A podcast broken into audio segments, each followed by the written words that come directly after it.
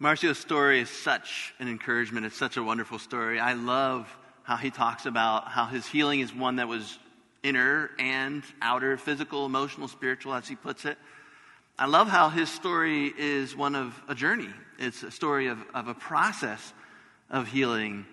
I continue to pray for Marcio and his process of healing, and I hope you will too. Speaking of process, Uh, my wife and I, uh, Megan, you saw her earlier. Um, by the way, my name is Larry. If you haven't met me before, I'm the executive associate pastor here, which means I manage the staff.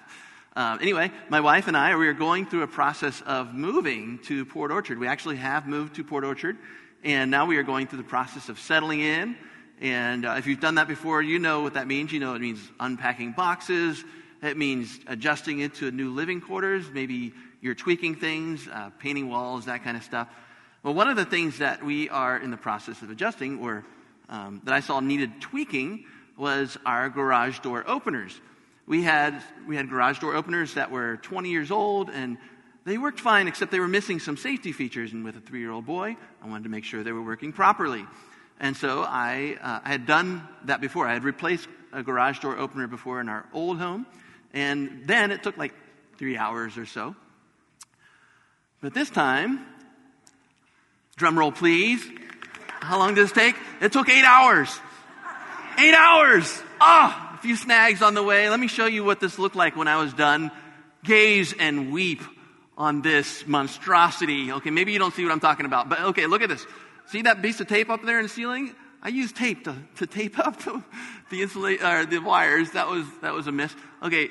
About eight thirty at night, I was trying to put this support bar up, and my eyes were a little crossed, so you might see that it's a bit uneven here. Go ahead and, yeah, see? Uh, yeah, it's cross-eyed. I'm sorry. Uh, and what else? Oh, yeah, the support beam, when it's going down to the holes, I didn't put them in the right holes. One's in the right hole. The other is not in the right hole. Let me tell you, about nine thirty at night, I was done.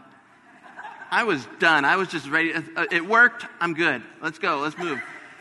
Now, here's the thing. I had another one to put up. Whew, yeah, okay. So I gave myself a day to recover and recuperate. And then this one, this one took three hours. Look at it. It's beautiful. It's beautiful. So first of all, check out those wires at the top. They're, oh, wait. Yeah, the support. I measured it. I measured it. It's even. Good job, me. And look, the wires are stapled up with insulating staples. Isn't that great? And then I actually put them in the right holes. Thank you, Jesus. Thank you, Jesus. Here's a funny question.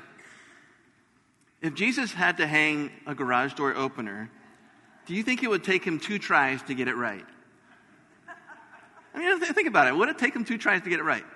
And I, I asked that question because the passage we're going to read today looks like Jesus had a do-over. It looks like he's given his best try at a miracle, and it doesn't work at first, and he's got to keep going at it. Isn't that interesting? Let's just dive right in and see what see what I'm talking about here in Mark chapter eight. If you've got your pew Bible, if you're using a pew Bible, you can pull it up into page eight forty-four. You can look at your own Bible. You can follow along on the screen, but please do follow along and keep this open because we're going to be staying in the text here this morning. So Mark chapter eight, starting in verse twenty-two. And Jesus and his disciples came to Bethsaida, and some, some people brought to him a blind man and begged him to touch him. And he took the blind man by the hand and led him out of the village. And when he had spit on his eyes and laid his hands on him, he asked him, "Do you see anything?" And he looked up and said, "I see people, but they look like trees walking." Then Jesus laid his hands on his eyes again, and he opened his eyes. His sight was restored, and he saw everything clearly. And he sent him to his home, saying, "Do not even enter the village." This is the word of the Lord. So, Father, we pray as you open the blind man's eyes that you would open our eyes this morning, that you would illuminate this text to us, that we would see truly who you are and what you have for us. We ask in Jesus' name. Amen. So this is such a strange story, especially if you're familiar with the stories of Jesus and how he does miracles. You don't ever see any other example of this kind of thing where it's a two-stage or a processed healing anywhere else. This is very unique. You don't you see except except for one other time, there's no other stories in Mark where he uses spit, uh, of all things, to heal. So this is a really strange story. I want to walk you through some of the unusual features that I noticed as I was reading this. The first one is the fact that he leads the man out of the village. He leads him away from the crowds, away from people. Now, why this is unusual is if you notice when Jesus does healings, he has no problem doing them in public. Oftentimes he's surrounded by dozens, if not hundreds of people. And so this is strange that he's taking him out of the, of his normal situation into a private situation. What, what I want us to gather from this is that Jesus has a plan. That whatever happens next, he is being very intentional. He's the one in control. He's the one who's leading the man. So he has a plan here. He is being intentional with whatever he's doing. Now this is important to notice, especially because of the thing I'm going to point out next. Spit. Spit, of all things, he used spit. Now you might be wondering, what did, what did the disciples think when Jesus was spitting in this guy's eyes? So to illustrate what they may have been feeling, I would love for someone to volunteer as I spit in their eyes. Anybody? No, any takers? I promise that my spit has healing properties. As a matter of fact, after this sermon is over, I'm going to start a line of healing salves with my spit. I might call it legit spit or drool fuel. Anybody want to try some drool fuel? No? Okay, so... Listen, the, the disgust that you might have felt at the thought of me spitting in your eyes, that's almost certainly what the disciples were feeling when they saw Jesus spit in this guy's eyes. There's every indication that in Jewish culture at this time, spitting in someone's face was offensive, just like it is now. Isn't that interesting? Jesus intentionally used an offensive means to heal this guy. He spits in his eyes. So what's going on here? Well, the third thing I want to point out that's unusual about this is the fact that he asks him this question. Can you see anything? He's asking a question about his healing. And again, if, if you're familiar with Jesus' stories, you know that he never asks a question. He's the one who declares. He's the one who says, "Daughter, your faith has made you well. Get up and walk. Woman, your daughter has been freed from this demon." These are the kinds of things that Jesus says. He never says, "Hey, let, let me check in with you. How are you doing here now?" He's declaring what's happening. And it's not like his miracle mojo is running low today and he's running on fumes and so he has to kind of adjust for it. That's not what's happening here. I don't believe for one second that Jesus wasn't powerful enough for this to be an instantaneous miracle. So I think he's doing something on purpose here. I think he's leading the blind man through a process of healing for some reason. Now, what's really interesting to me about this story is I think that Jesus continues to heal like this today. He continues to work like this in, in many stories, in many ways. This is uh, Shannon Rickert. And she's hanging out with John Baker there. John Baker is the founder of Celebrate Recovery. This was just this past summer at, at the Summit. And uh, Shannon, if you don't know Shannon, Shannon is the director of care ministries at Chapel Hill. And she's been working with us for a number of years now. She's been doing a fantastic job. And uh, Shannon and I were talking about this story of the blind man this week. And she was struck by how many elements of this story were in her own story. And she... Uh, allowed me to share some of her story with you today. Um, Shannon, when she began to work at Chapel Hill, she was required or asked to be a part of Celebrate Recovery, and she'd never done it before. And that, that, that makes it sound simple, like, sure, go to Celebrate Recovery. But the truth is that Shannon didn't want to go to Celebrate Recovery. She didn't think it was for her. As a matter of fact, she told me about one time when she saw Celebrate Recovery and Uh, she saw some, some people smoking outside, and she said, "I'm just not one of those people." And I love her honesty and, and her, her frankness about where she was at at that time. But you know what? She, she went to Summit. That was her first real exposure to Celebrate Recovery. She went to Summit years ago, and she saw people being transformed. And she saw God working in lives, and she began to think, you know what? Maybe God does have something for me in Celebrate Recovery. Now, I want to pause there in your story and, and just kind of point out some of the similarities with the blind man here. Because in, in a lot of ways, you see that Jesus was leading Shannon. That he was kind of taking her by her hand and pulling her out of where she was comfortable and into a new situation. Just like he led the blind man out of the village. He was the one in control. He was the one who had a plan for Shannon. And similar to the way that he spit in the guy's eyes, Celebrate Recovery to Shannon was kind of like spit in her eye, if you want to think of it that way. It was the offensive thing, the means by way Jesus wanted to heal her.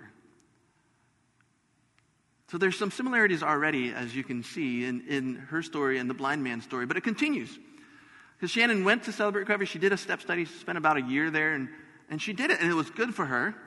But in some ways, it was kind of like a, a check mark. I, I did that. I'm good. I'm good to go. We're done. But as Shannon continued to work here, she grew in her responsibilities. And eventually, she came to become the person who was managing Celebrate Recovery. So now she was not just in Celebrate Recovery. She was running it. And as she was leading step studies and participating at a newer, deeper level, she began to see that God had more for her. God wanted to do some more work of transformation inside of her and work on things that she was she needed healing from. And this is where you see the similarity with the blind man. It was kind of like in Shannon's story, at some point, Jesus was asking her, "Can you see yet? Are you able to see?" And for Shannon, there was some level, a spiritual level, that she couldn't really see. That she needed more healing, more of a process to go through. So I see this. I see this time and time again that people go through processes of healing. Shannon went through that. You heard that somewhat in Marcio's story, too. That he went through a process, a journey is what he called it, of healing. So we see that healing is a process. Healing is a process, but why? Why does Jesus take some of us through a process? Why did he take the blind man through a process? Well, this is where we dive right back into the text and we begin to see some of the context and the clues about what's going on in this story. So if you've got your Bibles, you should definitely leave them open because we're going to be taking a whirlwind tour through the stories that happened before and after the story of the blind man to kind of get some a bigger picture of what's happening. The first bit of context I want to talk to you about is actually earlier in the Bible. It's in Isaiah thirty-five. Isaiah thirty-five is a messianic passage. In other words, it was something that the Jews at Jesus' time recognized was going to tell them what, who the Messiah was, what he looked like, and how he acted. So let's read Isaiah thirty-five. Isaiah thirty-five, verse five, says this, "Then the eyes of the blind shall be opened, and the ears of the deaf unstopped. Then shall the lame man leap like a deer, and the tongue of the mute sing for joy." So this, that's interesting. We just read a story about a blind man whose eyes were opened. Hmm. So if you're a disciple, you should start paying attention here, right? That sounds like Isaiah thirty-five. But check this out. Remember I mentioned that there was a story... Another story in the Gospel of Mark where Jesus uses spittle. Okay, well that happens actually just the chapter previous to this in chapter seven. In that story in Mark chapter seven, Jesus heals a deaf and a mute man. And he does it by sticking his fingers in his ears and spitting on his tongue. Now, if you're a disciple and you had just seen Jesus heal a deaf man and a mute man and a blind man, and you knew Isaiah thirty-five... you might begin to start adding things up, right? This sounds an awful lot like Isaiah thirty-five. Come to life in front of us. You would hope so. But then when you look in Mark chapter eight, right before the story of the blind man, you see that Jesus has this conversation with the disciples. And they're, they're arguing about how much bread they have and, and what they need. And this is what Jesus tells them as they are arguing about this. Mark chapter eight, verse seventeen. He says, "And Jesus, aware of this, said to them, 'Why are you discussing the fact that you have no bread? Do you not yet perceive or understand? Are your hearts hardened? Having eyes, do you not see? Having ears, do you not hear?'" So he's basically saying, are you guys blind? Do you get it? Don't you understand what's going on here? Don't you get who I am? Apparently they did not, at some level. Okay? So this, this gives some meaning to the story of the blind man, doesn't it? So that's immediately before the story of the blind man. Then he heals the blind man. And then after, this is what happens. Peter confesses Jesus as the Christ. Immediately after the story of the blind man, it seems like Peter gets it. Jesus says to them, "Who do you think I am? Who do you say that I am?" And Peter says, "You are the Christ, the Son of the living God." Oh, he gets it. He can see, right? That's what it seems like. He's he's added two plus two. This is the Messiah of Isaiah thirty-five. He gets it. Oh, if only that were true. Because then immediately after that, and continuing in Mark chapter eight, Jesus tells them what is next for this Messiah. He tells them that he is, he's going to go to Jerusalem, and he's going to be tortured, he's going to suffer, and he's going to die. He's going to be raised back to life. And Peter, after his magnificent confession of who Jesus is, turns right around and says, "No, that's not the kind of Messiah you are. Lord forbid that that, that should ever happen to you." So for whatever Peter can see about Jesus, he's missing something here. He's kind of like the blind man when he saw people walking around like trees. He could see just a little bit, but not fully. And the story continues even then. That adds more context to the story of the blind man, because then immediately after that, he calls the crowd and he begins to teach them what it means to be a follower of Jesus. And this is what he says: "If anyone would come after me, let him deny himself, take up his cross, and follow me." And this is the spit in the eyes. This is the spit in the eyes, guys. This is the offense that Jesus gives to his disciples. This is the stumbling block that they should follow a Messiah who's not living in power and in glory, but in suffering and humility. So do you see all this adding up to give the story of the blind man so much more meaning than just a, a strange story about a blind man? Now we see that actually it becomes a sort of parable about the journey that the disciples were on in understanding who Jesus was. The disciples were the ones who had to be led out of a place of comfort and misunderstanding into somewhere different. The disciples were the one who had to wrestle with the offense of Jesus as a suffering Messiah. The disciples are the ones who were led through a process, who could see just a little bit, but who needed to see more. So healing is a process. But why? Why is healing a process? Healing is a process that leads us to see more of Jesus. Healing is a process that leads us to see more of Jesus. You know, you, you got to wonder, what if the blind man had caught on to what Jesus was doing and said, "You know what? I don't want spit in my eyes. That's gross." What if Marcio hadn't recognized that cancer was something that God was using to heal him? What if Shannon had said no to Celebrate Recovery? What if the things that God uses to heal us aren't things of power or things of comfort, but they're things of discomfort, of weakness, of humility, of pain? You know, I really believe that Jesus continues to heal today. I believe that's true. And I believe that oftentimes Jesus will heal instantaneously, just like that. But there are some of us here who have stories like Marcio's or like Shannon's, who maybe are in a place of waiting, who are, or maybe you get healing in dribs and drabs, or maybe God is presenting something to you that you feel is offensive to you. And I want you to come away from this story of the blind man with maybe a different perspective. Perspective of the cross. See, the cross demands from the followers of Jesus a life of humility, of repentance, of obedience, of self-sacrifice, self-denial. And I believe that sometimes Jesus leads us on a journey through things that engender those in us, not only for our own benefit, not only for the sake of of ourselves, that we would become more like Jesus, but so that we would see who Jesus really is. That God isn't the great vending machine in the sky who dispenses what we want when we want it, but he is someone who is much more marvelous than that.